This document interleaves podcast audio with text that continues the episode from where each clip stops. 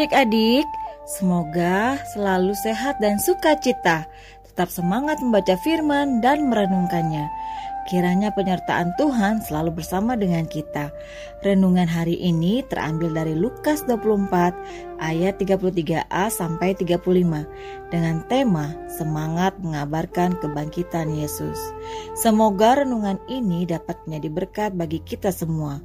Mari kita berdoa minta penyertaan Tuhan. Bapa di surga, kami mau mendengarkan firman-Mu. Kami mohon penyertaan-Mu agar kami bisa memahami firman Tuhan dan melakukannya dalam hidup kami. Dalam nama Tuhan Yesus, amin. Lukas 24 ayat 33a sampai 35.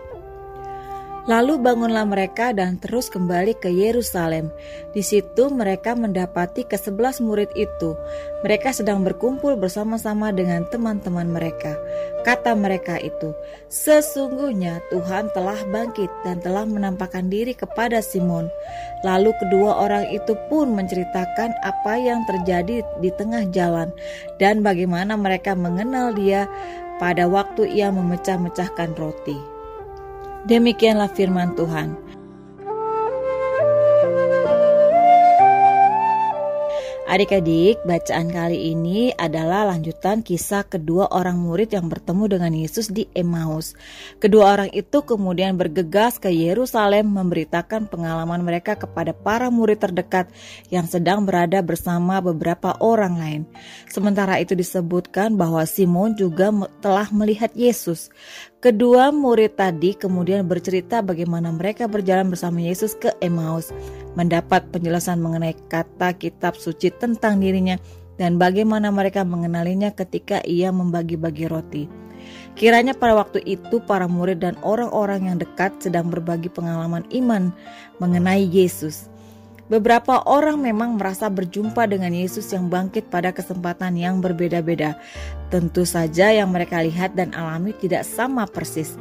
Namun demikian, akhirnya mereka dapat saling memahami bahwa yang mereka jumpai itu ialah Dia yang dulu mereka kenal dalam hidup sehari-hari. Sekarang ia berada dalam cara lain tapi nyata. Pengalaman bermacam-macam tetapi sama arahnya, satu pula intinya. Yesus sudah bangkit dan tetap berada dengan mereka, tapi dengan cara yang masih perlu mereka sadari lebih lanjut.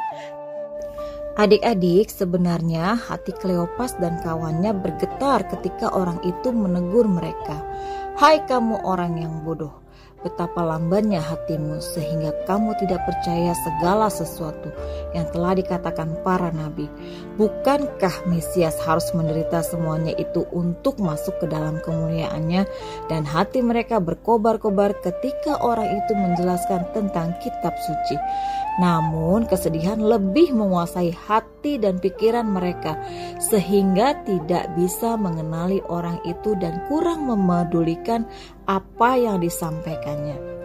Hingga mereka tiba di rumah dan menahan orang itu agar tidak melanjutkan perjalanannya dulu.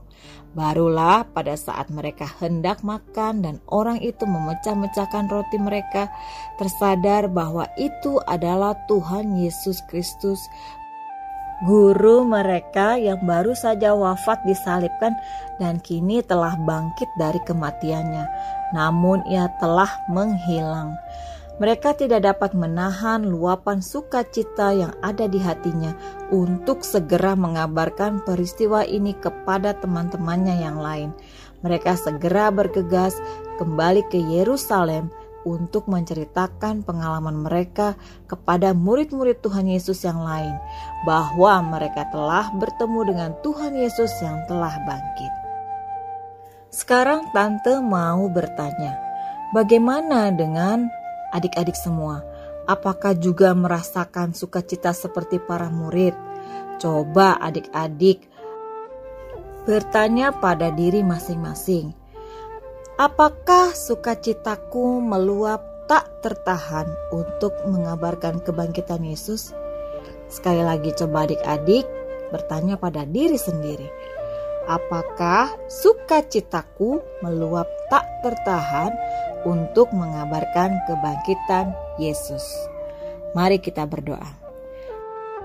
Bapa di surga, ajar kami untuk tidak bosan-bosan mengabarkan berita kebangkitan Yesus dari kematian yang merupakan rasa syukur kami karena telah memperoleh keselamatan. Dalam nama Tuhan Yesus, amin.